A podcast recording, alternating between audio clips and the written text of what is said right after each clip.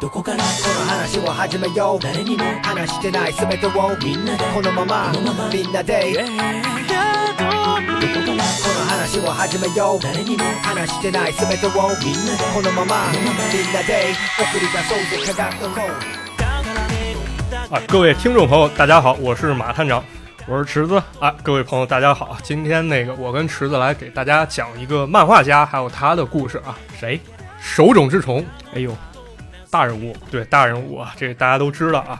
一般咱都怎么说？你要看漫画的，你不知道手冢治虫，你就相当于你听相声，你不知道郭德纲，差不多。啊，不是不知道马探长和池子是吗？呃，不，不是，人怎么能这么说呢？咱俩不是说相声，啊，当然那个说听相声不知道郭德纲，这也不能这么比方啊，因为这个手冢治虫呢，他在漫画界的这个地位真的实在是太重要了。嗯，怎么说呢？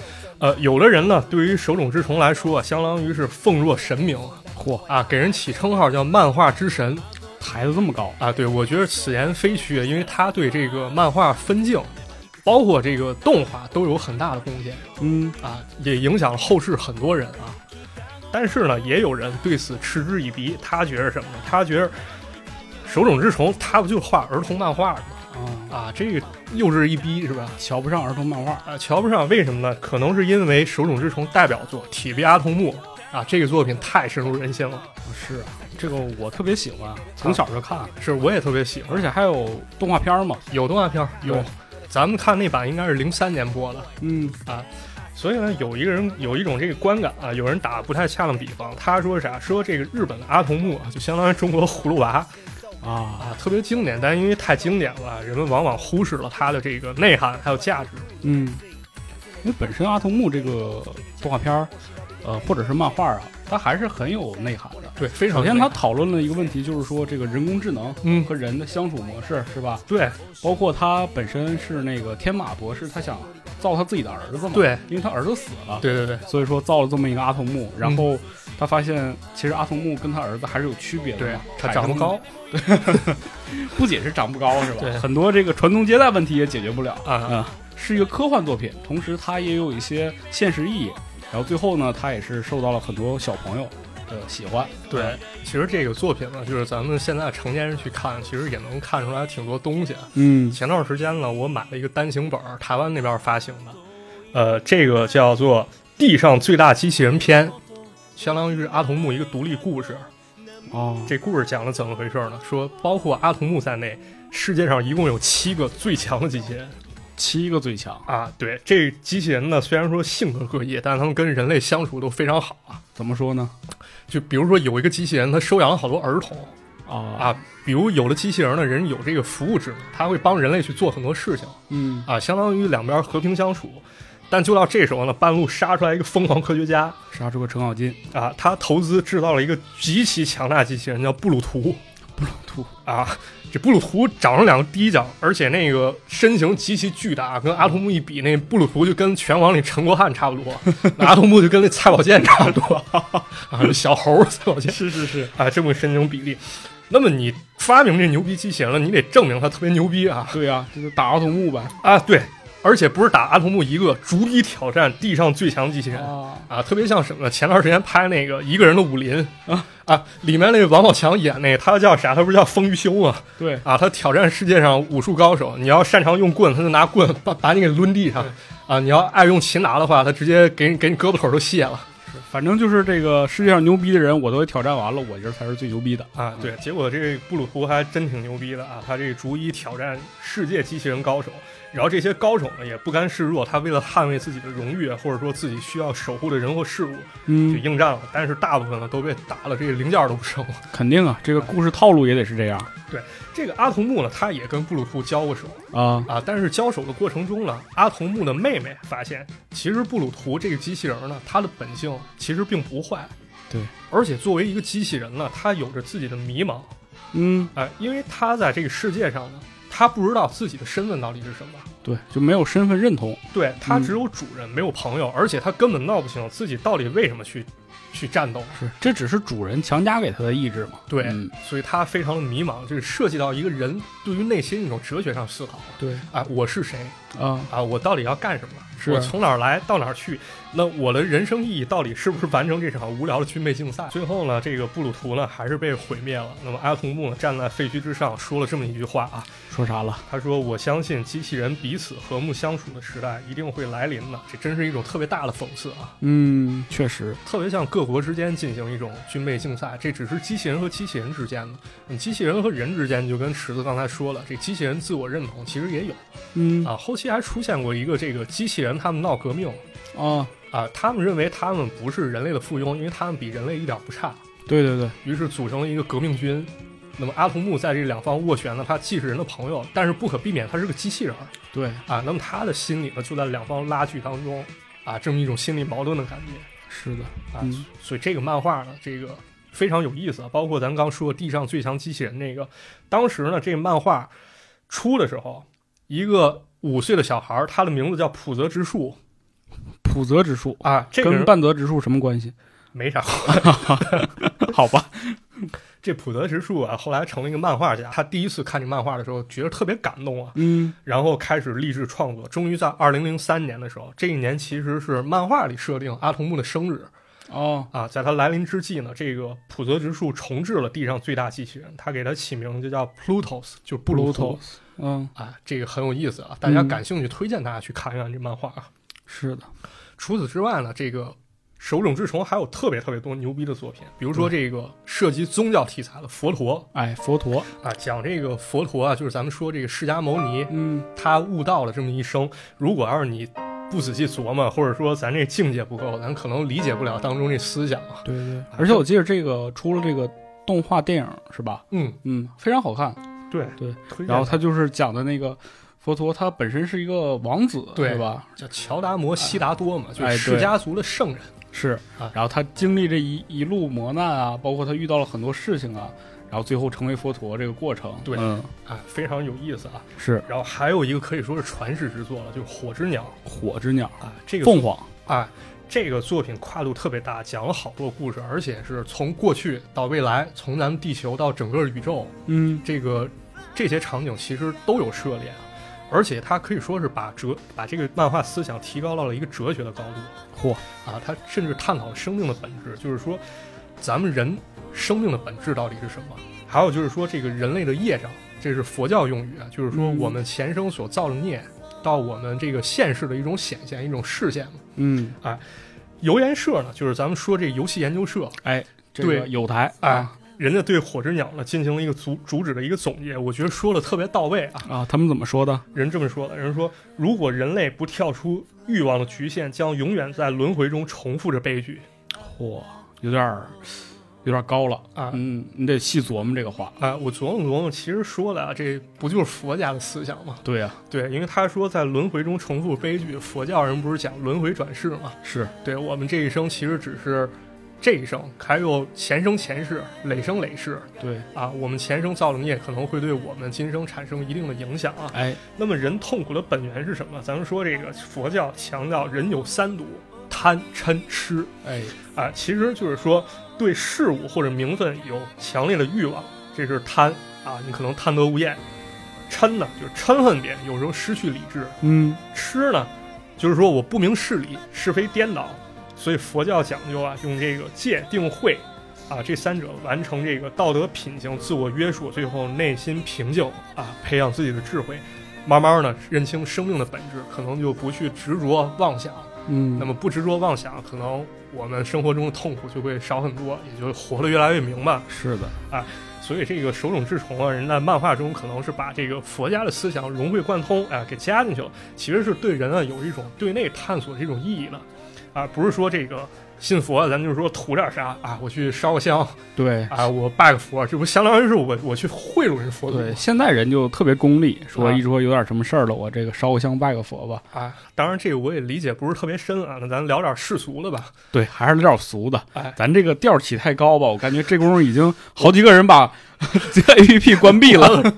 我自己也有点搂不 住了，是是是，这太深了，这可能需要自己在生活中到处去经历磨练，嗯可能自己才能形成对这么一套观 但念。也说明一个问题，就是说手冢治虫他想表达的东西不仅仅只是说想让儿童喜欢，对他想在这种儿童漫画或者说漫画当中呢，给这个孩子在幼小的时候留下一个这样一个印记，就至少你要知道这个事情，你自己在这一生当中所经历的事情呢，其实是要有一个根，你自己要去寻找这个根是什么样的。啊，嗯，对我可能长大以后，我对这有兴趣，我可能会去对我自己内心进行一个探索。哎，是这样啊。那嗯咱聊点这个酷的吧，说点世俗的啊。嗯，手冢治虫呢有一个非常著名叫《地下英雄三部曲地下英雄，》啊，《地下英雄》指的是什么呢？就是怪医黑杰克，哎，这个我特别喜欢。对这个牛逼啊，嗯，还有七色莺歌英哥啊，还有午夜计程车听着好像这个跟 开始有点往那个 林过云的方向走了。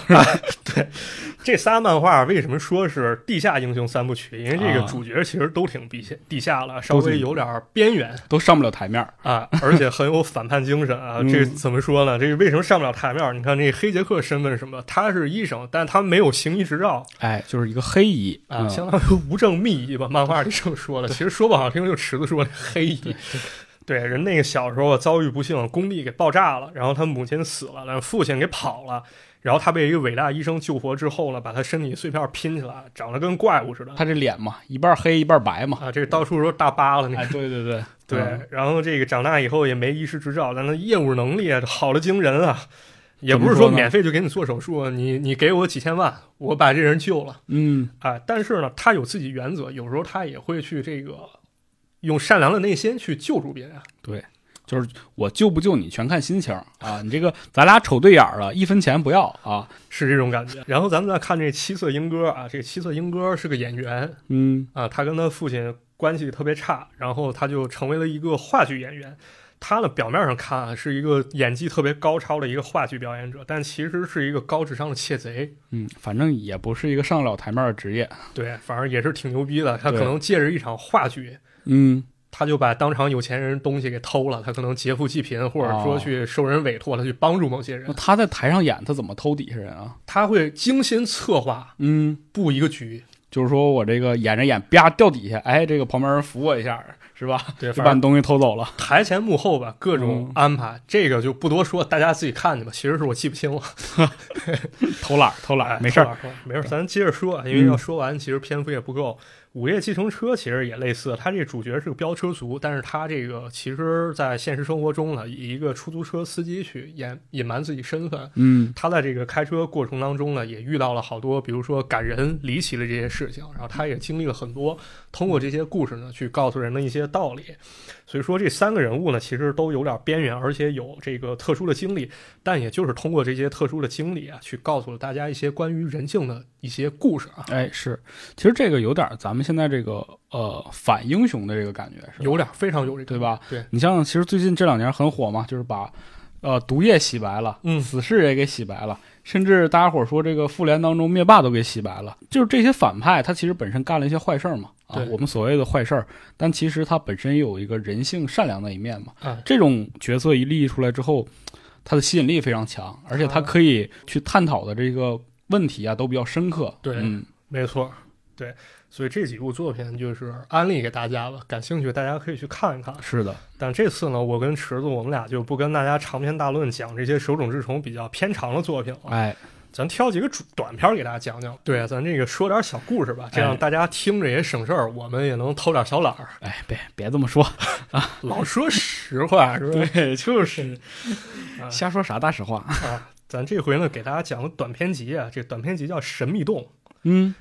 这个短篇集是怎么来？当时日本有个少年漫画杂志啊，叫这个《少年 Champion》产品，啊，冠军啊，少年冠军嗯，这么杂志。当时人这杂志创刊了，你说创刊，咱不能说这个找点没头没脸漫画家画吧哎，对，撑撑场面嘛，对哎是吧？然后就盯上这个手冢治虫了，他们想了个法儿啊。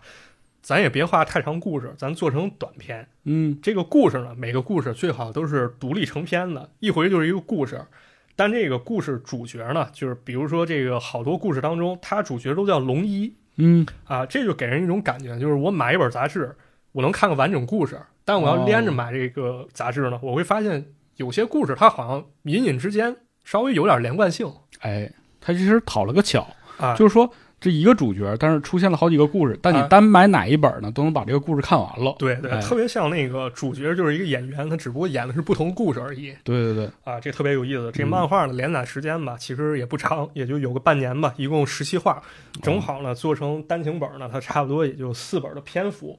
啊，这个可能不是那么有名，但也很有价值去读一读啊。嗯，这今儿咱就讲这几个故事吧。哎，对，咱嗯讲讲这故事，为什么挑这些故事给大家讲呢？因为这个手冢治虫呢，其实他在自传中也说了，他感慨啊，这个读者往往只看到故事的表面啊，就比如说我看这个人，操、这个大机器人儿特别牛逼是，啊，但往往忽略了进一步的深层阅读。嗯，啊，咱们要好好看看这神秘洞呢，可能能看出很多值得思考的东西。那咱们要不增加点儿代入感吧？接下来我就这个当成一个说故事的人啊，啊，就是我给池子还有大家来讲讲这些故事。我是卖票的啊，我我是听故事的。好， 好嘞，第一个故事叫《化石之男》。鼓掌。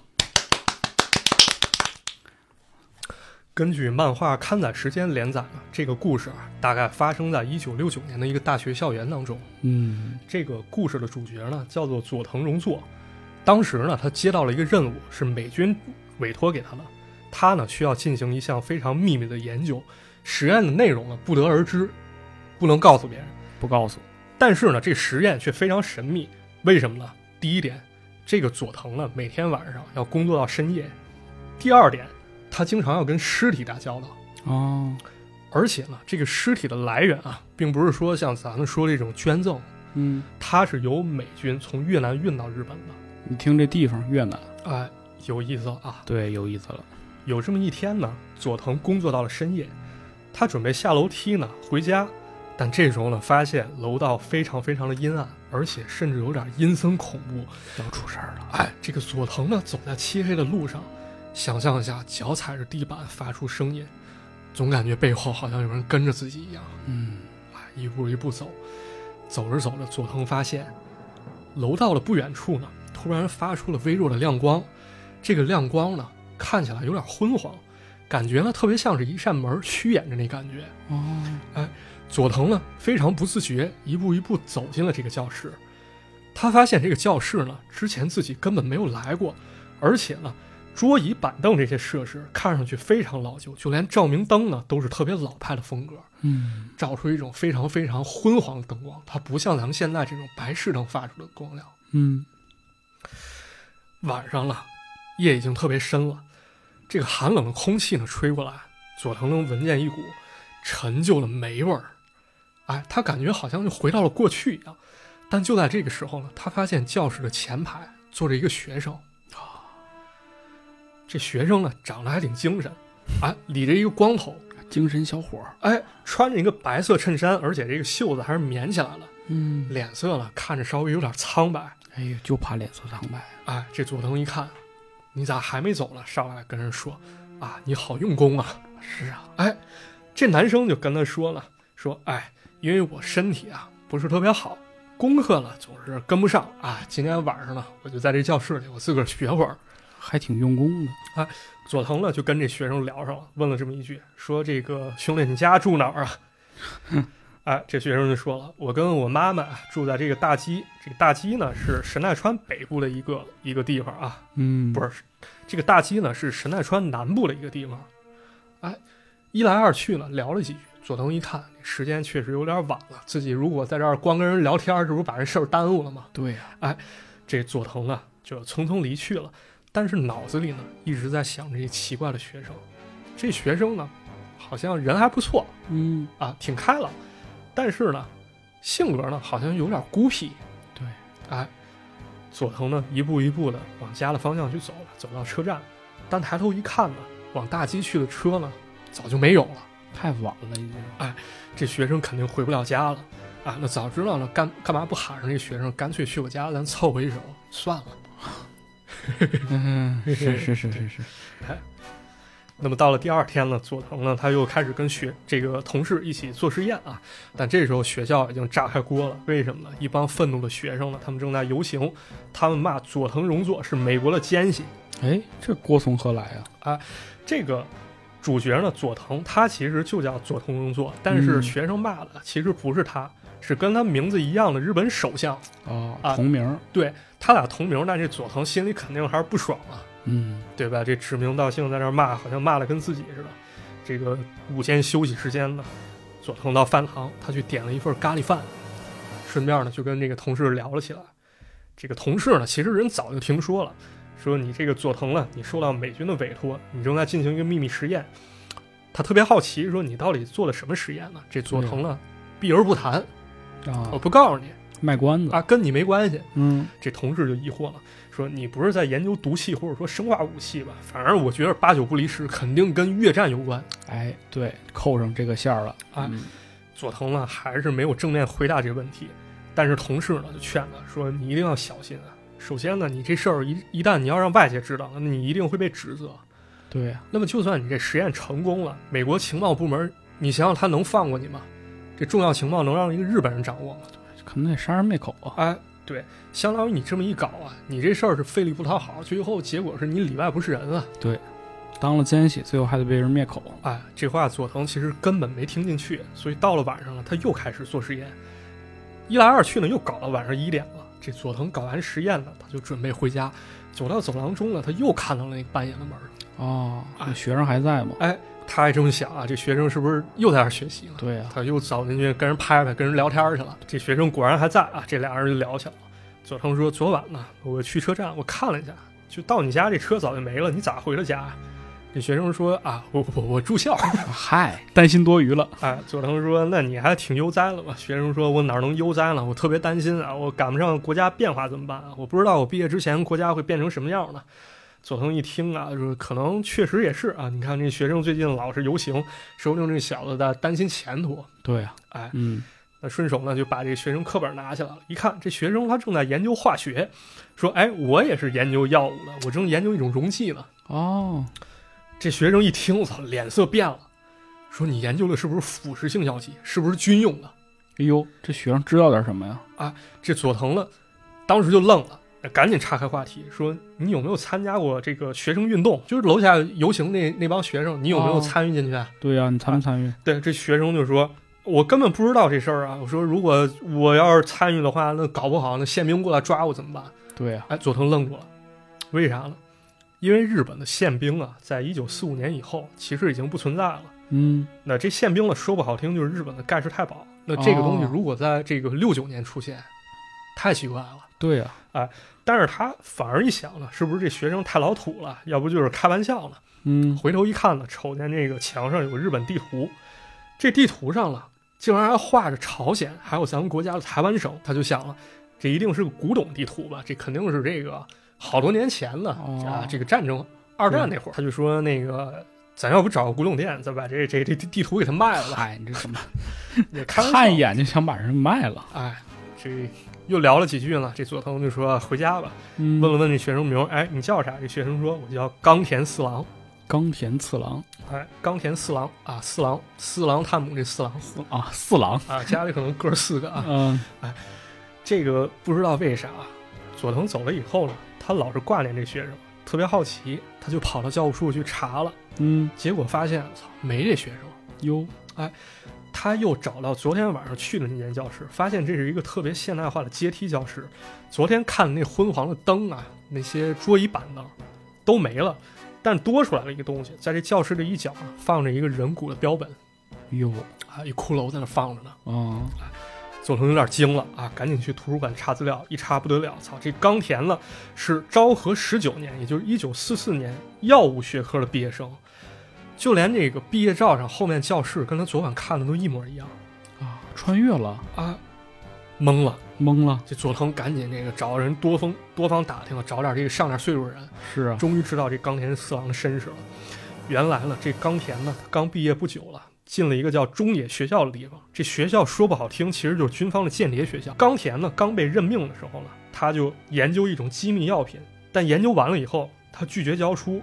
这个时候，当时的军方呢就过来抢了，冈田拿着药呢被逼到了角落。这时候，他把药罐高高举得起，举起，举过了头顶，嗯一把倒到自己身上。嚯，只见这冈田的身体快速被腐蚀，他眼眶呢都开始凹陷进去了。操，这个肌肉变成粘稠的脓水儿。这时候他还说了句话，他说：“你把我的遗言告诉你的上级，告诉长官，你告诉他，不管再过多少年，人类也不应该制造这种药物。”紧接着，这冈田变成了一座一堆白骨。军方当时吓傻了，但是这件事儿呢，据说没有官方记录，但是呢，军方有些人呢把这事儿给记下来，而且传出来告诉了别人。嗯，据说呢，这个冈田的遗骨呢被送到他老家去了。佐藤赶紧呢又去他老家去找，结果去了以后发现，这冈田的家人当时认为这冈田没有给国家做贡献，嗯，就把这遗骨又寄寄回到大学去了还还能这样？啊，说把我儿子做成一个标本吧，这个也算给国家多多少少做点贡献了。哎呦一说遗骨，想点什么了？标本啊！哎，对，就是这标本。佐藤过去一看，我操，这标本底座上有个名牌，上面写着冈田四郎。哎呦，他恍然大悟，我操！原来这冈田鬼魂的出现，或许是为了告诉自己点什么。哎嗯，但这时候呢，游行的学生又出来了，人家他们把教室给占领了，他们想拿教室中这些桌椅板板凳啊，嗯拿过去做路障。佐藤就担心啊，你如果要是把我这刚做好药给打翻了怎么办？啊他就上前阻拦去了，结果学生一拥而上，佐藤在保护药的过程中呢，不小心被药泼到身上，身哎体呦开始腐烂，最后连白骨都没剩下。嚯，哎，那说明他研究这药真就是冈田四郎说的这个哎，给美军研究不定干什么了。啊，这故事呢，其实咱这么一听啊，这半夜鬼魂出现，看起来是个特别俗的故事。嗯，但是呢，手冢治虫他就有这个能力，把时代中的一些细细节加到漫画当中当中是的，啊，让这漫画特别有意义。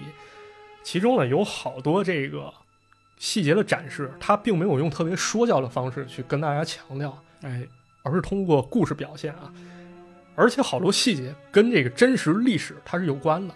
哦，咱从后往前看啊，咱先从冈田这块儿看啊。嗯，说这个冈田毕业以后，他不是进了一家中野学校吗？中野学校间谍学校哎，这嗯学校历史上确实有叫陆军中野学校。哦，这个学校呢，一开始呢以陆军省通信研究所这名字伪装，但其实培养好多都是间谍工作者嗯，啊。日本老兵管这地儿叫“零零七”的老窝，嚯，而且呢，这帮学生呢一进学校呢就就开始分班，虽然说是班呢，其实这不像是班，就像个家一样。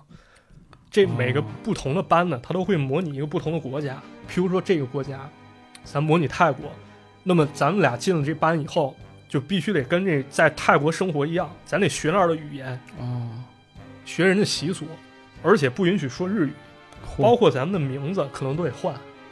啊，而且呢，你必须得做成一个这个跟当地人一样这种程度，操！然后除此之外呢，还得学这情报、学通讯、学武器、学暗杀、学这个打架，嗯，都得学。这帮人呢，学成之后呢，有一些这个就潜入咱们中国来了，打扮成中国人，开始给咱们国家暗中捣鬼儿哦，啊。有一次在湘西，这帮间谍呢偷袭咱们后方机场，经过一帮铁桥的时候呢，他们装的实在太像中国人了。嗯，就一举一动、打招呼、表情什么的，跟咱们一样。因为在这个学校学的嘛，哎，对，他那咱时候就得按照中国人方式，对他已经练出来了，对啊，嗯就是咱们的人看见以后还以为自己人，还跟他们打招呼，结果这帮日军就开始偷袭啊，啊特别特别狡猾。这个学校呢，资料藏的特别深，很少披露。我能力也有限啊，我没有查到这学校有没有进行过这种化学实验。嗯，但这个漫画中出现的溶解剂啊，这个现实当中啊日军做过比这残酷好多好多倍的实哦实验。是吗？咱就说吧，咱小时候有童年阴影，叫七三幺部队。黑太阳看七过三幺，哎，哎，做了好多啊，像这细菌扩散研究，这拿拿活人研究冻伤，你想哎活想，体实验，对活体解剖，嗯，这都不像是人做出来了太缺德了，啊。还有一些这实验，可能我觉得可能都没有什么现实意义，他非得拿活人去做啊。对，比如说这个三五到三六年，这个日军做了一个实验，叫什么？叫光喝水能活几天的实验。就是只给人喂水，看他能活几多长时间。对，啊就拿咱们的这个同胞去做，哦，最后发现了这个一般的水能活四十五天，你要喝这蒸馏水，它里面没微量元素，它只能活三十三天。我的天，其中有一个喝蒸馏水的人临死之前说：“您让我喝点有味儿的水喝。啊、都已经说这个水没有味儿到这个程度了。对，你说当时这多惨无人道吧？咱就说这个漫画借着溶尸记这么一个东西，嗯所以他为什么要告诉大家，这个东西无论哪个时代，它就不应该被做出来？嗯，而且其实溶尸记，你想想这个东西，它有一定的隐喻在吧？嗯，就是说它会自食其果嘛，对，是吧？就你我做这些所有的东西，最后可能都会落到我自己身上，把我自己给腐蚀掉。对嗯太对了。所以自食其果是到什么时候呢？其实就可以说是到这个佐藤这一代了。嗯佐藤那时候其实一九六九年，已经六十年代末了。当时的背景是什么？就是越战，嗯对吧？我不是特别关心政治，啊也不是特别懂，但可以查点资料跟大家讲讲这事儿、啊。是，这个越战跟日本有什么关系哎？当时这个日本呢，它是美国的亚洲盟友，对吧？但是它那个在这时候呢，其实有一个规定，它日本的自卫队呢是不能出兵海外的。哎，对，是不能参战也，但是呢，这个日本呢给美国进行了一些帮助，比如说他们提供了港口修理，还有休养设施，还给这飞机提供了中转站，给伤员提供了医院。嗯然后其中有这么一个美国驻日大使人就说了，说没有日本冲绳，我们就没法在越南战争中持续下去。它相当于是怎么着，在就是在亚洲这个地方有了一个就是中转站，对，就跟这据点差不多。哎，他拿日本当跳板，然后去继续去进攻越南。啊、嗯对，也有日本官员认为啊，说这个日本在战争中的角色是被动的侵略者。嗯哎，所以说呢，这个漫画中啊，他还有一个关键人物，就是咱们这主角佐藤荣作。嗯这个人呢，跟当时首相同名，这这首相确实存在啊哦，啊！而且他在这过程中呢，就遭到了很多反对啊。比如说，在这个六五年的时候，这个美国约翰逊下令执行早已制定的轰炸北越计划，叫“火箭行动一嗯”啊。佐藤荣作呢，他就这个说了，说美国轰炸北越是有理由的，被轰炸的北越也是有责任的。好，这嗯相他当于就是相当于是支持了美国。对，相当于是支持美国轰炸北越这种立场。嗯而且呢，这个当时日本就有人提出了坚决反对这种扩大战争的政策，而且要啊追究政府同美国合作的这种态度。对啊，因为他其实已经是二战后期了。整个日本呢，当时经历过二战之后，他的那个反战情绪非常高涨。然后到了六九年了，佐藤荣作又说啊人跟美国和谈去了，嗯人说那个什么。美军可以无条件使用在冲绳的一切好处，继续驻军，而且运送费还有衍生的赔偿由日本政府来负责。嚯，这狗腿子呀！对，就可以这么说啊。当时呢，所以日本，咱不是说了嘛，这个当时日本不是有好多学生流行游行嘛？对对，人家就对这事儿特别不满，他们就说，咱把这事儿拿到明面上，咱聊一聊。但具体细节呢，咱就不能给大家讲太多了，因为我也、嗯一个是我也不懂，一个是我不知道讲太多是不是这个啊，是吧？啊，啊懂懂，我们懂了。咱可以给大家引用一个作家的作品啊，这作家叫村上龙，哎，啊，他在作品《六九》中说了一段话。咱们说这个“六九”啊，书名，它“六九”指的就是一九六九年，正好啊不哦是我们那个六九，不是咱们说那个六九啊啊，我说的意思就是九九六六九啊。对，不是说那种惨无人道这种加班方式啊，对对，你们就当这个听。对，人这六九是一九六九年，而且跟漫画发生的年是同一年，可哎以说，，童年，当时呢，这个主角呢。十七岁，其实就相当于是作者村上龙他自己的一个这个化身吧，嗯也哎，这么一种。他呢有一段对白，他说：“老师讨厌战争吗？如果讨厌却又不表示反对，那你就太懦弱了。”老师说：“扯不上关系吧。”他又说：“有关系啊，美军正在使用我们的港口啊，而且为了去杀人。”对，所以其他咱们就不聊了啊，就说漫画这一点。手冢治虫呢，他能把这么一个特别俗套的一个鬼故事，通过嗯加上一些历史的细节，是，哎，让它充满了反思，还有隐喻，啊，其实这个更厉害了，反战意味其实还在里面。嗯你看，咱们说了，这个日本人当初研究溶液或者研究这些惨无人道的东西，他去害咱们，嗯，对吧？后来又为美军服务，相当于间接杀人。是，你说这两件事儿，不相当于是一种轮回吗？嗯，对吧？就跟刚连说了，不管再过多少年，人类他压根儿就不应该制造这种药物出来。确实，啊关于战争呢，挺多人都有不同观点啊。像有这个，有人认为说这个战争呢，它其实是政治的延续；有人说这个战争呢是一种强制性行为，是为了让对手屈服，为我们的意志服务；也有人说这个战争是为了生存而奋斗。嗯，这我水平有限啊，我也不知道怎么评价，我只能说一句啊，希望世界上永远没有战争，因为受苦的啊是我们人民。确实，嗯，不光是人民，就是呃，战争对整个地球的影响也很大，对，是吧？然后包括今年，你看上映了好几部关于战争的电影，《八佰》啊也好，最最近上映的《金刚川》，它其实都有一种惨烈的意义在里边儿。对，你们如果真的去，可能电影的表现力还好啊，嗯，但如果真的去看这些历史记载，包括去和一些真正现在活下来的那些老军人去交谈之后，你会发现，战争对于人的这个残酷性是非常非常大的。对，很多现在我不能说是年轻人，或者是说他没有经历过战争的人，不断的在鼓吹战争，包括是吧？对国内现在和某些国家的一些局势非常紧张，嗯，他们就大大张旗鼓的说我们应该怎么怎么样。但我觉得，当你看到这样的作品出现的时候，你就应该去反思为什么这么有影响力的人，包括世界上很多著名的人都强调一点，就是我们不能去推动战争。那咱再给大家讲一个跟这个战争直接有关的吧，这么一个短片叫《军神传说》军神，啊，这个东西特别讽刺，这漫画我特别喜欢。手冢治虫呢，在这漫画开篇就讲了，人说这个故事发生在未来，你就把它当做一个架空的一个事儿，你就完事儿了啊啊怎么讲？那是我们，future，啊，你就别把这事儿跟现实联系在一起了。嗯说的是战争期间啊，有这么一个懦弱的飞行员，他叫奥叶龙一。嗯有一次执行任务啊，他们做做这个作战部队啊，开着飞机去偷袭对方洲洲际导弹。嗯这时候呢，他看见队友的飞机被追击毁了，啊，操，特别害怕，没见过这个。然后当时第一反应呢，就开着飞机逃到一个荒岛上去了，啊，逃兵，哎，相当于当了一个逃兵啊。这时候呢，他的长官呢，以为他这机身呢，相当于是中弹了，肯定没活口了，相当于坠毁了。嗯啊，所以他就回去跟这个上级去汇报。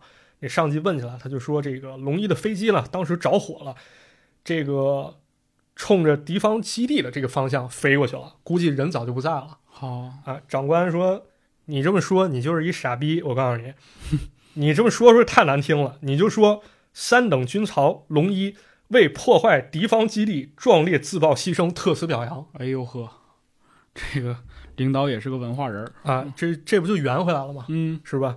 这消息一传出去啊，我靠，这个龙一的母亲也知道了，当时她表现的特别高兴啊，这孩子为国捐躯了哎，啊，这个家人呢还有朋友都来祝福，没有人说这个特别难受，都说你儿子真了不起，对以身殉国。你想想这个刚才那个故事当中的那个四郎是吧？对那个母亲做的事，他们俩，哎，哎很像、啊有点像啊嗯这个军方呢也过来慰问，这母亲呢跟人说，我非常荣幸我的儿子能为国做贡献。但是等人一走啊，这母亲立马跑到厕所关关起门来，当时就痛哭了一场。那是啊，儿子死了呀，这谁能受了是吧？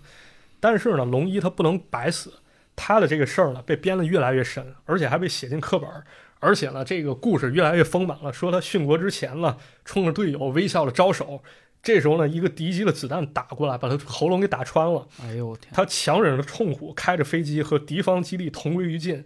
孩子们还把这个关于龙一的这事迹编成歌唱了出来。哎，而且他殉国当天呢，还成为了纪念日，国家给他封了个谥号叫军神，而且立了个大纪念碑。嗯，有点意思哎，但龙一怎么样了？他其实到了荒岛了，活了下来哦啊，而且用生存技能，人做了个竹筏，人又回到基地来了。哎，当代鲁滨逊，哎，回到基地不得了，长官一看，我操，炸了，说你这回来你不是打我们脸吗？就是啊，你小子，你就算装，你也得给我装出来。你现在去找架飞机，你上去冲敌方基地，你再给我撞去。不接受啊，哎，但这龙一呢，也是命大福大啊，没撞之前人人来了个跳伞，嗯人又火起来了，又回来了。这长官说了，说这个不行了。哎，不过还是有法儿。当时不是说宣传这龙一是喉咙中弹以后人去撞了基地吗？嗯，没关系，哎，拉过来绑凳子上，梆梆梆几枪给人开身上了。我靠，然后再把这龙一架上飞机，相当于让他奄奄一息的状态，开着飞机冲敌方基地飞过去。就必须得死呗，哎，对。但这时候呢，龙一其实早就意识模糊，相当于昏厥过去过去了。飞机飞的过程中突然失控，一个急转弯过去，把自己家基地给炸了。故事结哎束呦，这也太讽刺了，啊，嗯，有意意思吧？有意思有意思，所以说这个手冢治虫能力还是非常非常强的太强啊！了，一这个讽刺的故事去告诉我们一些道理。嗯哎，而且人说了，这是个架空的故事嗯啊，说我没有指名道姓，我没说任何人，但是我估计大家猜都猜出来了，这那我估计是影射这神风敢死队了吧？当然了，当时这神风敢死队确实挺狠的，人那标准是一人一机一弹换一件，说在这飞机上装上炸弹，装上人燃油是啊，搞自杀式攻击。但是呢，有资料显示，人家神风敢死队好多人他不是说自愿去干这件事儿的肯定的。啊，有的这个孩子好多都是十来岁的孩子，嗯大小伙子。人一听这消息说要搞自杀袭击，人家站都站不起来了，最后宪兵把人推上飞机，让人干这事儿。对，啊，你要害怕，你要害怕，你怂，没事儿，来，这有这药品是吧？就使人这个意识模糊、兴奋的药物。对，，兴奋药物，人家就是日本人发明出来了，嗯说这个战争时候能提高战斗力。你不是不敢去吗？来来来来点这个整迷糊了就上啊，。整迷糊上，操嗯，你就去了。啊，不是还有人说嘛，说这个神风敢死队死之前人喊一声那个天皇万岁嘛，但是有记载说其实也并不是啊，嗯人有这个美军军医回忆了，说当时他救过这自杀失败的神风敢死队队员，嗯，人临死前一直在说一个一个词儿叫奥卡桑。军医当时不知道，但后来明白了，说这孩子临死前其实喊的是母亲，对，不是天皇。我看看啊，都是有血有肉的人啊，你嗯怎么可能就是说说让你去死你就去死呢？对，而且首先我为的是，我不知道这个国家未来是什么样的，嗯，对吧？我为了这么一个虚无缥缈的目标，我就奉献了自己的一生。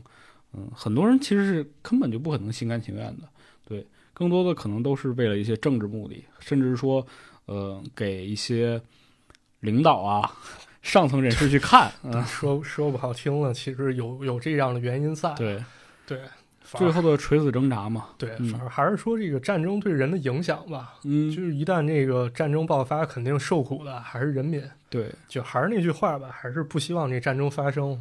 对。虽然我还想说一个问题，就是我们很呃，我和马探长都是一个比较喜欢一些日本流行文化的人啊，对，但还是要强调一点，现在很多人有点过于。过于宣扬这个东西了，就什么武士道啊，啊什么这个武士精神啊，就能多么多么的这个啊有坚决性是吧？啊多么能大义凛然去说自杀呀也好，但当然这都是日本人自己做出来的内容，然后告诉世界的。对他们自己本身会不会相信这个东西呢？我觉得是有待商榷的。我觉呃得都是人吧，可对啊能还是会分吧。对，所以说我们在喜欢很多东西的时候，一定要辩证的去看待。对，去嗯辩证批判吧。其实说到这个问题，其实也是啊，我正喜欢日本文化，但其实那个什么，其实我爷爷的父亲当时就那个有参与过这个抗战。嗯，当时我爷爷父亲被日本人抓到炮楼里一顿折磨，我爷爷父亲宁死不屈啊。但是那个我们痛恨的其实不是日本人，对，我们痛恨的是坏人。我们痛恨的是战争。对，嗯，是战争，还有被这些战争所腐化，去欺凌弱小或者去屠戮妇婴的这种人，是的，我们不能容忍的是这些。对对，就像手冢治虫这个他这几篇漫画是一样的，他们他不恨日本人，他本身就是个日本人。对，但他恨恨的是那些去驱使这些日本人去自杀、去参与战争、去迫害别人国家的这些人。，对嗯，所以说他要用这些漫画去警醒年轻人嘛。对，所以说这个反战啊或者说人性中的一些美好，它是没有国界之分的。我觉得对的，哎嗯，对，那这就说完了。嗯那给大家讲个短的吧。哎，讲个短的，这个故事呢叫阿主阿主啊，这是一个关于怪兽的故事怪兽我喜欢啊。怪兽喜欢是吧？嗯你听完这你更喜欢了就好。啊，是吗？啊怎么憋又又感觉你憋着坏呢？这故事呢发生在这个古代的日本啊，它是日本不是有官员合战吗？啊，啊，官员合战之后十年呢，那时候人们生活还是不咋安定啊。嗯，这时候呢，因为丰臣秀吉他想把大阪城给打下来，所以呢，他把当时诸侯呢都聚集起来，咱们这一块儿等着，等着机会合适，咱就出阵啊啊，啊！但是听不到作战命令的武士呢，他有时候就开始骚动了，人家来找事儿，是吧？嗯，得不到的永远在骚动。哎，有这么一天呢，有两个武士，人策马扬鞭，嘎噔嘎噔骑着大马，哎，突郭德然纲，看郭，德纲，郭德纲，郭德纲，突然看见了这个前面啊，这个郭德纲，郭德纲前面有个武士、啊啊，不是有有个渔夫 啊，啊，渔夫搁那儿钓鱼呢。嗯，这俩武士是不是马探长和池子旁边第一排子写着禁 止禁止钓钓鱼？ 听上 集啊，那接着聊啊，咱接着聊那个渔夫 的事儿啊。对渔夫，啊，这渔夫就一个人啊嗯，但这俩武士看见以后根本没刹车意思啊，这闪都没闪，这马啊一脚下去奔着人就去了。啊，嗯，这马一脚下去，操，把这渔夫的包裹给踩扁了哎呦，啊！所幸人没事儿啊，嗯但这俩武士根本都没当回事儿，头都没回。这渔夫喊住他俩了，说踩烂了我的便当，你连个道歉的话你都不说，你这太不讲理了吧？就是啊，哎，当时的武士呢，人是个阶层，人级别上比平民人就高一等。哎，是的，回头看了看这渔夫啊，一看他穿的挺朴素，但这腰间配着一把刀，哦啊有他觉配得刀，啊，他觉得这可能是个浪人吧，因为说这个没有主人、居无定所、流浪的这种剑客啊，这种武士他叫浪人。哎，对，这俩武士呢，根本没放在眼里，开始强词夺理啊，说你一个浪人，你猖狂什么？嗯你在你路边你悠哉悠哉搁这儿钓鱼，你挡我们道了。还说人家挡他们道啊，哎，嗯眼看这两方面这该比划上了吧？结果这浪人啊，人狠话不多，操，功夫非常牛逼，嗯，这出刀跟闪电一样，这一刀把一个武士手就砍下来了。嚯，啊，这俩武士一看这吃亏了，赶紧跑吧，骑着马嘎噔儿嘎噔儿嘎噔儿郭就德跑纲，了。郭德纲又走了，哎，对，就跑了。嗯，啊，这武这浪人呢坐下来啊，开始钓鱼了。这个打开包一看了，操，刚才那饭团儿已经被踩成马蹄铁了 印了个印儿，啊！得甭吃了，扔水里吧。对，可这饭团一入水，操，立马没了。嗯，你说咱这饭团一般扔水里，我觉得它应该是扩散开来吧？哎，对，哎，突然一下，操，没了。嗯，狼人心想，我操，这该不会是闹鬼了吧？这又闹鬼了，操，不行，再试试吧，咱再试一次。啊，又拿饭团儿，往饭水团还里挺多，啊，又一扔，嗯，又没了。又没了，不行，再试一次。他妈他带多少饭团儿？ 他他有那么多，人家武士一脚能踩了吗？不是不是，他有练过吗？人练过，他吃的多，这很合理。行行行，那你再扔一个，啊，扔一个，一扔，操！没了，不是，这不光没了，这他妈多出一东西了，多什么了？水里嘟嘟嘟嘟嘟嘟嘟嘟嘟，操，冒出来一怪物。哦，我明白了。他说：“哎，年轻人，您钓的是这个金饭团儿还是这个银饭团儿呢？”不是说我钓的是那个被马踩过的饭团儿还真不是啊，啊这根本就不是咱们想象中的那种鬼或者说天神的样子啊！啊！操，出来这东西呢，特别像一个恐龙，但这浪人肯定没见过恐龙啊！那肯定哎，这东西长得特别像梁龙啊，不是二手玫瑰的梁龙啊，我也没往那儿想啊。我呃不是故意的，没有不尊重梁龙老师的 是意见。是是，这我们梁很喜欢龙龙啊，这梁龙确实是这么一个物种啊。对，但这怪物呢，虽然没有梁龙那么大个儿啊，但是起码得有三米以上了。对，这儿插个话题，啊就是梁龙在有一次采访的时候，他说过这个问题，就是说。我我这辈子可能都永远都出不了名儿，他说为什么呢？因为你每次去百度百科搜自己名字的时候，出来的都是那个恐龙叫梁龙啊。 他说他有一天有钱了，一定要把 这个词条买给下来。改啊 了是吧？操，挺有意思的啊。说回来啊，说那回来，咱咱接着说这梁龙老师，不是说说这怪物。嗯说这怪，说这怪，嗯对，这怪物长得像梁龙，但这个脖子啊也没那么长，但也不短，这嗯身子长得特别敦实。操啊，挺壮，啊！这浪人当时吓坏了，我操！这刚把武士打打跑了，啊这回算是栽了。对呀、还浪费仨饭团儿，但这怪物呢，非但没有伤害浪人了，反而是操回眸一笑，操抛了媚眼，哎，你们看不见，哎，刚才马团长给我抛了个媚眼儿，太投入了啊。嗯然后这这个怪物哎了一下，然后又潜入水里了。啊，狼人觉得哎有意 思有点意思，啊，可以聊聊。是第二天人又带着饭团过来了，嗯他给这怪物起了个名儿啊，叫阿主。阿主，这一来到水边呢，这怪物嘟嘟嘟嘟嘟露头了，嗯，哎哎哎，把饭团吃完了，啊这尾巴哎这么一甩，哎又甩到岸上好多鱼来。啊，这浪人呢，其实挺有骨气了，说这鱼啊，你给我啊也没啥用啊，啊，我这钓鱼呢，其实就是为了修身养性我啊。不吃鱼，我只吃饭团儿。 哎，这怪物呢，奇了怪了啊，用一种特别楚楚可怜的眼神开始看着这浪 又换眼神儿了，啊，感觉就跟这个少女看着木村拓哉感觉差不多嗯，没没体会过，啊。操，我也没体会过，哪是天咱体会体会。算了吧。呃，接着说， 没法子你自己带跑偏的，你给我圆回来。啊。行，接着接着讲啊。这嗯浪人说：“你 A 我是吧？你 A 了就 A 了吧。那我拿这鱼是吧？我跟人换点米，啊我做点饭团儿，我接着给你送过去，不就完事儿了吗？”他就做了好多饭团儿，这饭团儿巨大，我操比他啊头还大。是啊，这背着背不出去了，正正纳闷儿了，这怎么带给他才好了？嗯，突然一看呢，这天上掉下鱼来了。抬头一看，我靠，房顶都让人给掀了！ 哎呦我的天啊，你看这阿主啊，这怪物也是把头伸进来了，这含情脉脉的看着他们。哎哎，结果这阿主这么过来，哎一下不要紧，操，大家都看见了，这不得了，啊我操，这不哥斯拉吗？那时候就知道哥斯拉了，啊，那人们连哭带吼，丰臣秀吉带着哥斯拉杀进了大阪城是吗？ 对，我操，都吓坏了， 赶赶紧跑了。哎，这事儿呢，正好让城主给知道了，啊，就把这浪人给抓起来了。嗯，那说你这个修炼妖法，是变出一怪物来，我操，召唤兽是吧？对对对对，危害一方，操，恐怖我小要把你精灵杀了。那咋办啊？那不杀也可以啊，啊你能做到一件事儿啊，我不但给你免罪，我还封你一官儿。啊，你把这妖怪你给我变出来看看。变出来看看，哎，嗯这浪人说那简单，走，那个到这河边儿，拿个饭团儿，哎，这妖怪这阿主就就就嘟嘟嘟嘟嘟嘟嘟就上了，这个音效啊，你确定当时真是这音效吗？不知道我想象出来了。好吧，哎，看见这这这怪物，这也看了啊，这啊跟城主就说了，说呢这个封你个官儿吧，嗯啊，你就帮我养着这妖怪就行。这嗯浪人大概猜出啥意思了，说当官儿可以啊。这我之前呢，我是打过仗的，这血腥杀戮我见多了，当官儿可以，你别让我上战场。哦，这城主呢也就勉强答应了。那么以后呢，这阿主啊，他吃这饭团儿算是有着落了。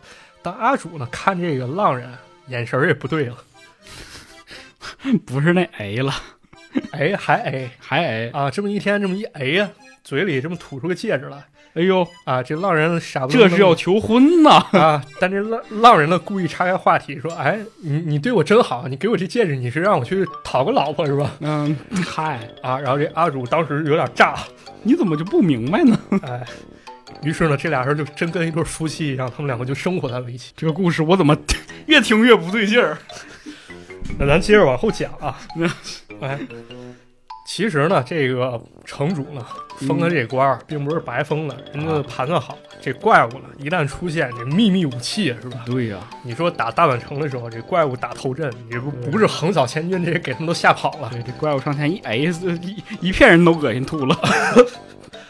但有人不放心啊，你说这哎一下万一吓不跑人，那怎么办啊？对咱试试这怪物它牛不牛逼吧？还得试试。啊，于是呢，趁这浪人不在了，这帮人们他们找了一群牛，然后给给这牛跟斗牛士，把这牛都都激怒了，嗯冲着这怪物就冲过去了。嗯，这怪物这阿主呢，他生性非常温顺，他并没有反抗，然后被这牛撞得遍体鳞伤了。哎呦呵，浪人回来一看，操，忍不了，你这不欺负老婆吗？已经这会儿已经认了是吗？啊，我找他算账去。这去了以后呢，听见城主这帮人人正议论呢，说这怪物这也不牛逼啊， 人这家样是人家是正经过日子怪物，啊，那这样吧，咱拿绳子给他捆住，咱给他拖到大阪城去。我就吓唬吓唬对方了啊 走这个吓唬的路线了。啊！这浪人一听彻底怒了，上前理论。这城主说看看说你算老几呀、是不是？浪人说那既然如此啊，这官儿我也不当了，我也不跟你客气了，嗯，我接着当渔夫去吧。啊，城主说你别走，你给我站这儿，三天之内杀了 你！我靠，啊不是三天都用不着。你知道吗当时那个城主呢就安排了一帮武士过来把这这浪人给围了。啊，这浪人虽说能打，但寡不敌众啊。嗯这明枪易躲，暗箭他也难防啊。就是啊，渐渐的，这浪人呢就招架不住了。这时候，那怪物阿主人也觉出来不对了，是啊，你你老公都让人围这样了，对，赶紧过来过来救援了。其实这阿主战斗力真挺强的，只不过他不愿意去伤害人。啊，这人一下把那房子都给掀了，是啊，这仗这个武士呢死伤非常这房子也挺倒霉，让人掀两回。哎。最后呢，这阿主呢，他也被打得奄奄一息，最后带着这濒死浪人呢，他们两个就沉入了水底。嘟嘟嘟嘟嘟，啊，最后浪人说了一句话，说我现在可以一起跟你住在水里了。这件事儿呢，就这么过去了。五十年之后呢，这时候已经是德川家康的时期了。我靠，有人呢在沼泽地里发现一具不知名的巨兽骸骨，背后还背着人骨，他们以为这是妖怪，捞出来放火烧掉了。啊故事没了啊啊，到这儿就结束了。啊，哎呦，这是个凄惨的爱情故事，是吧？吧？这可能也不是爱情了，主要咱老哎他们。主要是你这个眼神儿抛完之后，我就 不能直视这个怪物了。你以为我能直 视了？是啊啊，哎，但是你想想，这个怪物它它怎么就能你没有强调性别是吧？ 这个这个不伦之恋是怎么如何进行下去？不是应该就是母的吧？就可能那个人就是有有这种情感嘛，就是跨越物种这恋啊恋爱，这怪物感觉它智商其实挺高的吧，那但其肯实定它、啊它，我觉得这怪物其实它并没有做错什么，嗯，对人也是追求自由恋爱了，就是只不过我觉得是他把一个这个比较怪异的人，把他人格化了，可能人格化成一个妖怪了，哦，对吧？人其实并没有做错什么，是，就感觉其实人比这怪物坏多了。别看那怪物特别恐怖，啊嗯，想起来一台词儿，就是《天下无贼》里面那王宝强说。 王宝强不是那时候他那个在工地守夜嘛，他老跟是狼在一块儿，他不是跟人说：“哎，大姐，这这这人咋咋比那狼还坏呢？”是 是是是是这调儿，对，其实画过类似故事人还不少啊。你看，像那个日野日出志人也画过一短片，他也画了一个鬼啊，这鬼嗯特别善良，他救了一个这个盲女，嗯，人家盲女没分别心啊，人觉得这鬼挺好，说咱俩成亲吧哎呦，啊。但这个盲女的家人不干，他觉得这鬼他是个祸害。非但不能把女儿嫁给他，咱还得斩草除根，是吧？把这是啊鬼给弄死。对，但是这帮人又打不过鬼，他就想办法骗这鬼。他说啊，这个你把你自己犄角给弄断，你把你指甲、长牙都给锯断，这样你就成人了，你娶我老婆这顺理成章了，哎，对不对？哎，把武器都销毁了，哎，对，这鬼就信了，听从这个人的这个劝诱，他当时考虑人的感受了，觉得有道理，嗯，但是失去这个武器的鬼呢，没有这个攻击能力，当时人拿乱枪把这鬼给杀死了，嗨，挺无语啊。挺无语的，嗯，所以说我特别想用沈腾在那个。 沈腾在有一部电影里说过的一句话，就是“有鸡毛道理啊没哎道理，没道理，”，没道理。嗯，人人比怪物还坏。人太坏了。啊，但这个故事其实那个看起来挺简单，挺有意思啊，可能传达这个道理也挺简单。嗯，但这让我想起来，电影史中有一部极其神秘的电影，火也是怪兽题材，是哥斯拉吗？平壤版的哥斯拉，哎看呦过没？没看，不是平平壤啊，哥斯拉平壤哥斯拉，一九八五年拍的，叫《平壤怪兽》。是平壤本地哥斯拉吗？对，哎没呦错，呵，非常牛逼。那太牛逼了。哎，这个片儿特别有传奇性。是啊，当时的领袖叫金日成，人艺术造诣非常的高啊。嗯他认为这个朝朝鲜电影题材非常有限，啊，咱得搞点新的整点花活。啊！但咱这儿没好的导演啊，那没关系，咱派点特工，咱去韩国绑一个不就行了吗？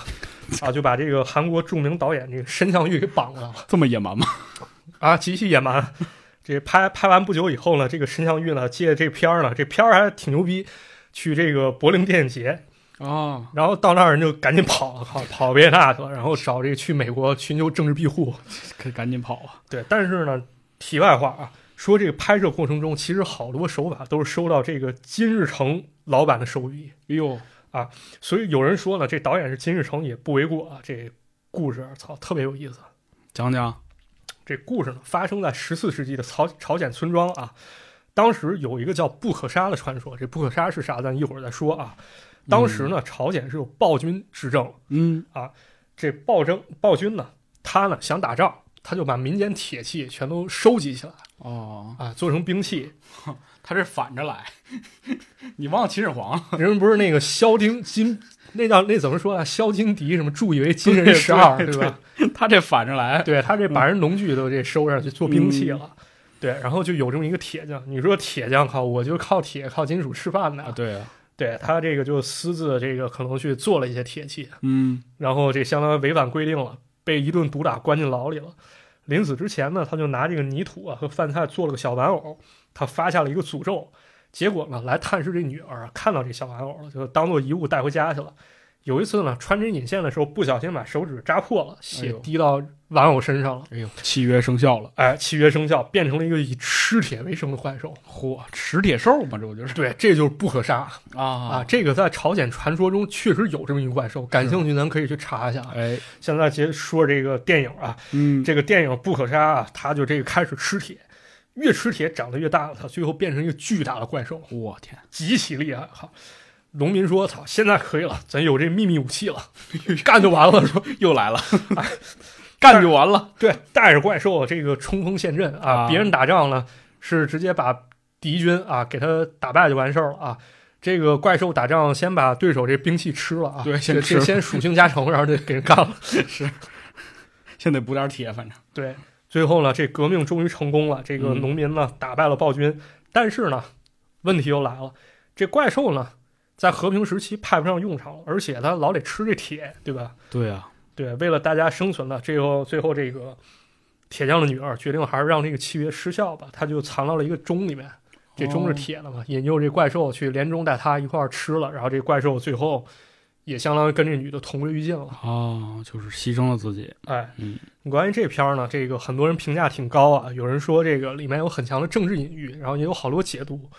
有人说了，这电影表现一种这个历史虚无主义啊，就像那个布克沙参参与这场农民起义运动，嗯，就说这个变革还有革命，它好像都没有什么意义，就像这个朝代的更迭一样是，啊，一个旧的政权推翻一个新的政权，当这个新的政权变旧以后，又会有一个更新的政权过来推翻它哎，啊，历史好像就是这样往复循环对的，啊。也有人认为呢，他说这个不可杀其实是在影射这个资本主义啊，说这个资本主义啊，它能快速成长，能让人迅速尝到甜头啊，嗯，但是呢，如果你任由它野蛮发展，你不加以这个治管控啊。哎，对，不加以制约，它就会像这不可杀一样日渐膨胀，最后失去了控制啊。嗯，这个就像这个搞资本主义养虎为患一样，就是一开始你靠着剥削，你赚了奔波马盆马呢，嗯，是吧？来次经济危机那就受不了。对啊，有人这么说了，还有人觉着啊，这是一种这个历史的必然啊，说这不可杀它作为一个怪物啊，其实相当于是把一个人呢。给它比作了一个怪物哦，啊！你看，就是这个人呢，你可以把它当做一个听话的工具啊，你需要它，那它就是一个功臣；嗯，你不需要它的时候呢，你就得想办法给它清洗掉，对啊，哎，卸磨杀驴嘛，对，省得你增加内耗嘛，否则带回麻烦。咱这么想想，这不就是一些操公司使用这个打工人的理念吗？打工人出现了，是吧？这个需要打工人的时候呢，这就把你招进来，笑脸看人，哎，觉得你用不上了，你就想办法给他安排更听话的打工人的，把你取代掉，那就完是事儿了。是这样的，对，那这个打工人其实不就不可杀本杀吗？很现实啊，嗯，啊，老咱再说回到这电影啊，咱说这电影很有传奇性啊，这嗯牛逼的很啊！哈、据说啊，当时来到了北京故宫取景，嚯，而且咱说是朝鲜版哥斯拉，有一种说法说人这个团队用的是日本东宝公司的团队哎呦，啊，连演这个怪兽不可杀人不是这个皮套要有皮套演员嘛，啊怪兽皮套演员。说这演员都是演过哥斯拉的日本演员，叫萨摩剑八郎嚯，啊，所以这怪兽很有可能是一个嫡传怪兽。亲生的，啊，这个怪这个平壤怪兽呢，它是这个八十年代拍的。我不知道啊，我不知道这个金老板在构思这电影的时候，他那个既然跟日方有过沟通交流，可能嗯，他用了日本团队，他有没有看过《手冢治虫》这阿啊主？没准儿看过，你想想，你说如嗯果要参考过，我觉得那就更牛逼了，哎对啊，是吧？嗯，哎，这个不可杀还是挺有意思的，有意思啊！嗯这大家感兴趣，其实可以看一看啊，这片儿解读空间很大，大家可能都有自己理解啊。是，那说完这个，咱再说搞笑了吧。哎呀，终于到搞笑了，搞笑了，嗯搞笑搞笑中偏点科幻啊，这个叫紫色外星人儿，紫色外星人儿，啊哎，卫斯理与蓝雪人啊啊啊，没啥关 系。蓝色啊不是紫色外星人儿，这个讲的是啥呢？嗯，说在日本呐，遥远的日本有个小山村儿，小啊小山村儿是吧？ 嗨，要不你就 唱。不会。那个小山村儿呢，那个没有年迈的母亲，但住着一对儿兄弟啊，哥哥叫阿龙，嗯，弟弟叫勘太郎哎，啊。这哥哥呢倍儿聪明倍儿聪明，啊，身手敏捷，而且特别爱打架啊，擅长打架啊。好惹祸。哎，这弟弟呢傻里傻气儿的，这智商都成问题儿啊，这没事儿总让人欺负，这哥哥就老得帮他平事儿去。啊是那这个村儿呢，其实挺落后啊，它不通电啊啊，不通电了就看不了电视，那没法儿啊，这哥哥只能给弟弟讲点故事解闷儿，是吧？啊，也听不了电台，就就跟我俩似的。啊，就只能给讲故事解闷儿。嗯，有这么一天呢，这哥哥就开始给弟弟讲传统故事《桃太郎》哎，桃太郎，啊，就说到这个桃太郎，他拿着饭团喂给了鸡、狗、猴儿，嗯，带着这仨动物，人就去揍这鬼去了。今儿怎么老有饭团儿？可能那个晚餐吃了罗森的饭 团啊儿。好吧啊，又给罗罗森打了个广告。 接着讲啊，接着讲这桃太郎啊，但这弟弟智商确实是有点不在线啊，太堪忧了人对对，人理解不了什么是鬼啊。对啊，这哥哥赶紧给他解释说，这鬼呢，这个长得跟人呢差不多，但是比较凶狠，长哦得比较丑，是吧？而且头上长了俩犄角嗯，啊。这弟弟还是理解不了。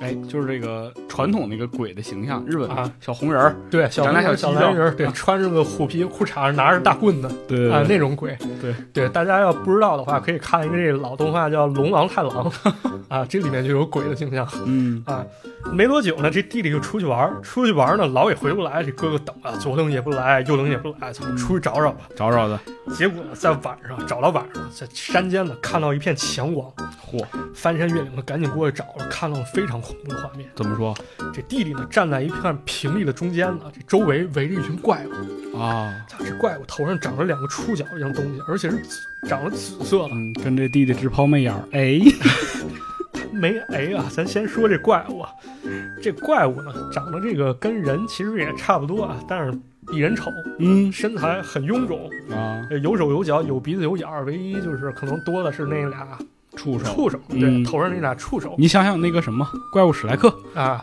那种感觉，但是它皮肤是紫色的啊，啊，紫色的，你说这哎一下受不了了是吧？受不受不了，受不了，这哥哥可能也这么想啊，说千万别哎我弟弟是吧？ 对，那那也别哎我，那咱先看看这情况。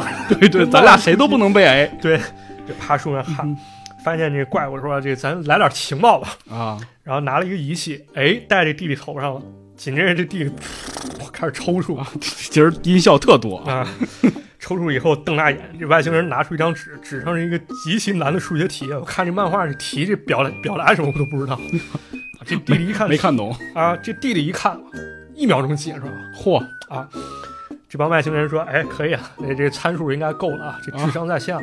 那开始问他问题吧，哎说说你给我们讲讲这个地球人吧。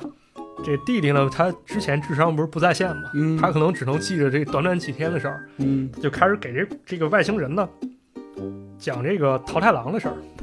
拿这个当普遍典型去讲，哎，对，说这个桃太郎带着动物们出海了，这怪物他不知道海是什么，他还得琢磨会儿。他说啊，明白了，这个海应该是含盐量很高的水组成的。 假装明白了，啊，这大家应该也琢磨出来了，这个嗯这帮这怪物应该就是外星人吧，跑地球来就抓一个地球人，先忽悠一下，对搞点情报。嗯，他可能一开始以为这个地球人都是一些低等生物，是，对，先让他聪明一点。结果谁能想着碰着桃太郎了 啊？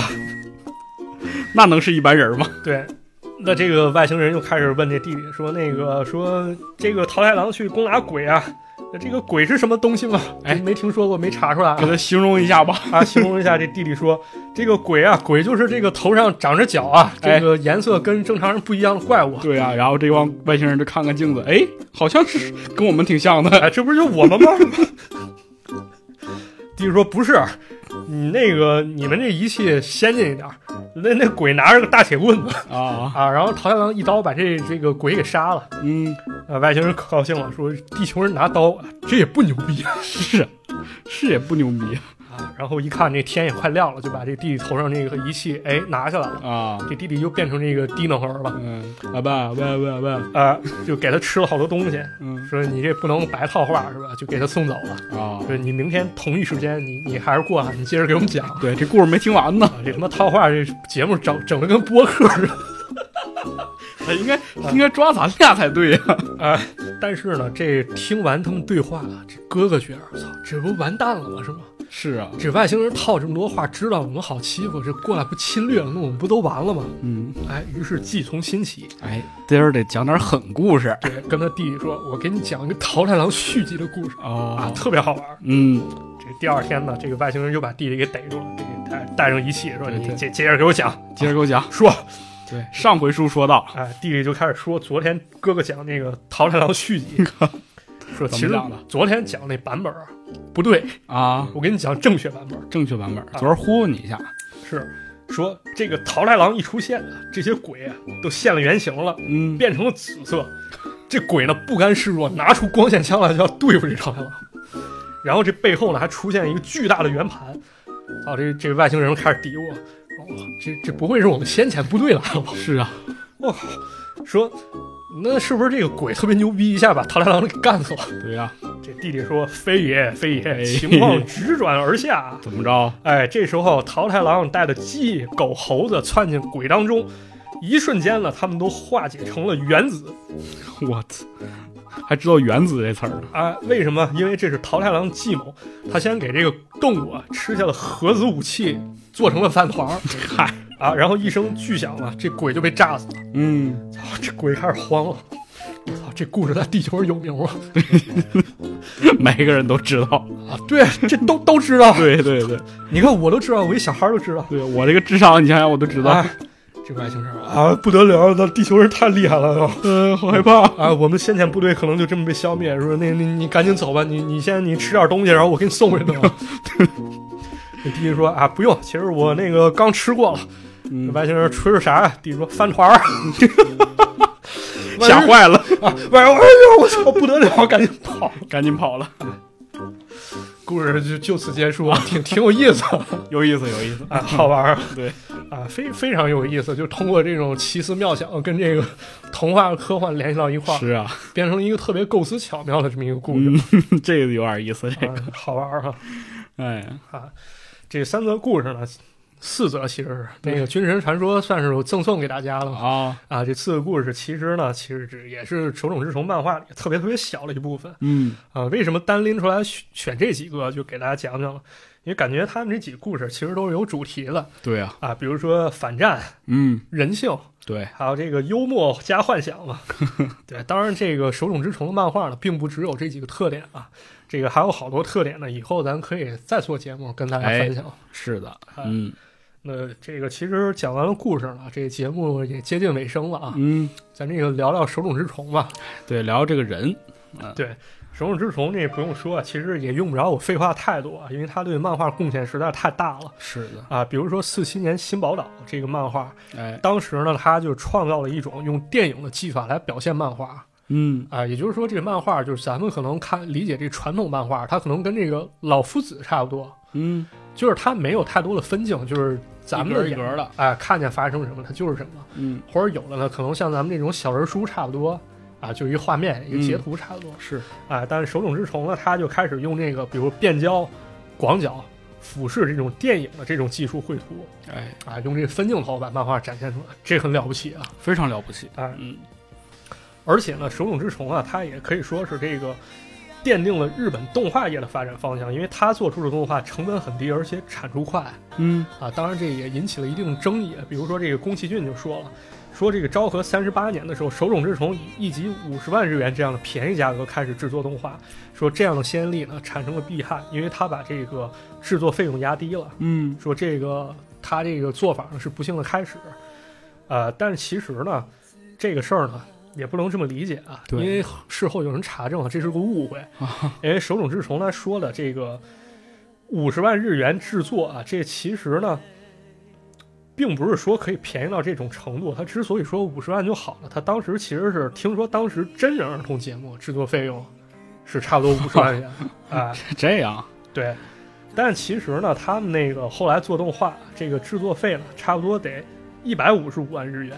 嗯，哇，这三倍啊，对，其实也并不是说他去剥削了这些这些人啊，嗯而且呢，这个手冢治虫呢，其实给他员工啊工资不怎么低。嗯，为什么呢？就是手冢治虫他们那儿的这些员工加班非常严重，啊，因为他当时连载作品实在非常多，确实，对人经常通宵达旦去干。但是呢，并不是剥削啊，人挣的确实多。嗯，当时在那年头，日本其实有车的人很啊少，画师高薪职业哎，对，手冢治虫人那公司门口停了好多小汽车啊，停一排，啊人包括那个当初就是后来啊，这是已经是后话了，好多那个他当初员工人自己出去单干，人当时这个有本钱，他不用去拿投资，手里有本钱，其实就是因为当时享受高薪待遇，是人把钱攒出来了。嗯手冢治虫其实对他们还是挺好的啊对，，可见这个工资之高啊。嗯，，对。一般那个咱说员工啊，他是这种咱们说这种奋斗币啊，这手冢治虫其实也更能拼，嗯他就是最牛逼的时候，他能在桌子上放三份原稿啊，啊，然后同时整三份不同的故事。我靠，而且有一次他去美国访问啊，他去美国访问，他为了不耽误漫画进度，嗯，人在坐飞机的时候，飞机上不是有那小桌板吗？是啊，人在那小桌板上铺着那漫画纸还在画呢。啊，一手拿着这个漫漫画这墨水，一手拿着笔，人在小桌板上画。哎呦我天，你说这多了不起？啊就要不说人家是大师呢。对啊嗯，是，这个很牛逼啊！最后呢，咱说点这个手冢治虫在中国的影响吧。哎，这个大家可能知道很多，啊那我说一点吧。这个咱爸爸妈妈辈儿啊肯定都看过《铁臂阿童木》，爸爸妈妈玩儿。对，嗯当时这个《铁臂阿童木》呢是卡西欧公司授权咱们国家播放的嚯，啊、也就是相当于是免费播放的动画片儿，但是必须得插播卡西欧的广告。哎，因为当时那阿童木应该是卡西欧的一个一个形象角色啊、啊，必须这个宣传他们广告。然后此后呢，这个市面上呢开始发行这个手冢治虫漫画的小人书，嗯，就是咱们理解那种小人书，就方形的方形哎长，哎，对，就是方形小人书。嗯，在一九八一年的时候呢，这个小人书呢 被手冢治虫给看见了 啊送到人手里了。当时呢，那员工都看了，说：“操，没授权给中国，他们为什么就出这书啊？”就是盗版对，说要不联系这个外交部门，这咱们咱们给他想想怎么着，给他整一下子吧。啊，但没法儿，因为咱们国家当时没加入 WTO 嗨，啊，日本著作权在中国没法儿。手冢治虫看到这没授权漫画，气得不得了。但他并不是为了说这个侵权本身生气，他是说这个，因为咱们说这连环画它不是方形吗？对啊，日本单行本和杂志人都竖长形，啊， 音不全，对它改编成这个连环画的时候，好多这分镜被粗暴处理了，给它一分为二。 嗨，这个读起来它这体验就很差了，是吧？非常差，手冢治虫人提出说，我们自己来修改没有授权的中国版手冢治虫连环画。我我就是要一个这什么，我就想把我的作品很好的表达，不对是我为了钱， 我就是为了让大家看到这好的作品。嗯，当然，这个东西到底是不是真的啊？就是咱们国家这方面有没有相关记载，啊我不是特别清楚。但是这个被记载的漫画叫《黑杰克的诞生》，一个相当于是手冢治虫传记的一个漫画当中啊，啊，有这么一个系列。嗨，我觉着操，还是挺伟大的，真的感觉确实是为了这个全世界的漫画事业来格奋局斗。，这就叫格局，对你知道吧？啊嗯，现在不是老有人打这比方吗？说百年一个鸟山明，千年一个手冢治虫。我去，呃鸟山明也不错了，反正 也也挺牛逼，啊对都挺牛逼，嗯各有各的贡献吧。但是是这个手冢治虫呢，还是一个比较绕不开的一个人物吧。当然了，当然了，就最经典的就是咱至少还是说这个铁臂阿童木是吧？对，已经深入人心了。是，对，同时还有这么多有意思的故事。对，嗯特别好。对，反正我个人也是特别崇拜手冢治虫啊。嗯，之前那个上班的时候，那时候我不是做广告策划嘛，做啊创意。那时候就是总熬夜，然后我就买了一个手冢治虫一个手办，啊，我放到我桌子跟前儿激励自己。啊，就是激励自己吧。对这哎写不出来这创意之后，赶紧拜一拜，就是希望得到一点力量吧。反正是手冢治虫在我心目当中就是一个这个创意或者漫画之神的一个角色。确实，确实，对而且我还看过，我记得马哥给我推荐过这个《手冢治虫》的恐怖漫画啊，有几篇也挺有意思的。对，有机会咱们也可以讲一讲对，是吧？讲讲啊，嗯，那行，那今天这期节目就先到这儿了。哎，就啊有先到这关儿。这个手冢治虫的故事呢，我们以后可能也还会继续。啊对，大家如果喜欢的话，请给我们留言或者是转发这期节目。哎、对对，推荐给你身边的朋友，让他也听一听。对，当然咱搞这节目可能也不是为了浮皮潦草去讲你故事啊，嗯、咱可能更多去这个一方面呢是给大家讲一讲咱们看漫画之后的一个心得吧，哎，另一方面是希望借着这故事给大家提出一些兴趣。我真的希望大家有机会可以自己亲自去翻一翻这漫画。是的，而且呢，最主要的，把你这期节目呢，给你爸妈听一听，哎，给他讲一讲这个，别在每一次你翻漫画的时候，他都说你啊又看小人书，是吧？对啊对，我们是有内涵的。 对，漫画也不只是只是停留在画上而已。对，人只是一种表现形式嘛。对对，就是表现形式可以承载很多东西嘛。对嗯，所以那今天这期节目就先到这儿了，哎，就先到这儿，感谢各位朋友，我们下周再见。下周再见。哎呦，说的好，有点底气不足啊。 我们尽量下周再见下。周再见。好，就到这里了，拜拜。生きてる見えてるハートの中のシステム頭中でバビれるなら現実で一丁遊ぼうよ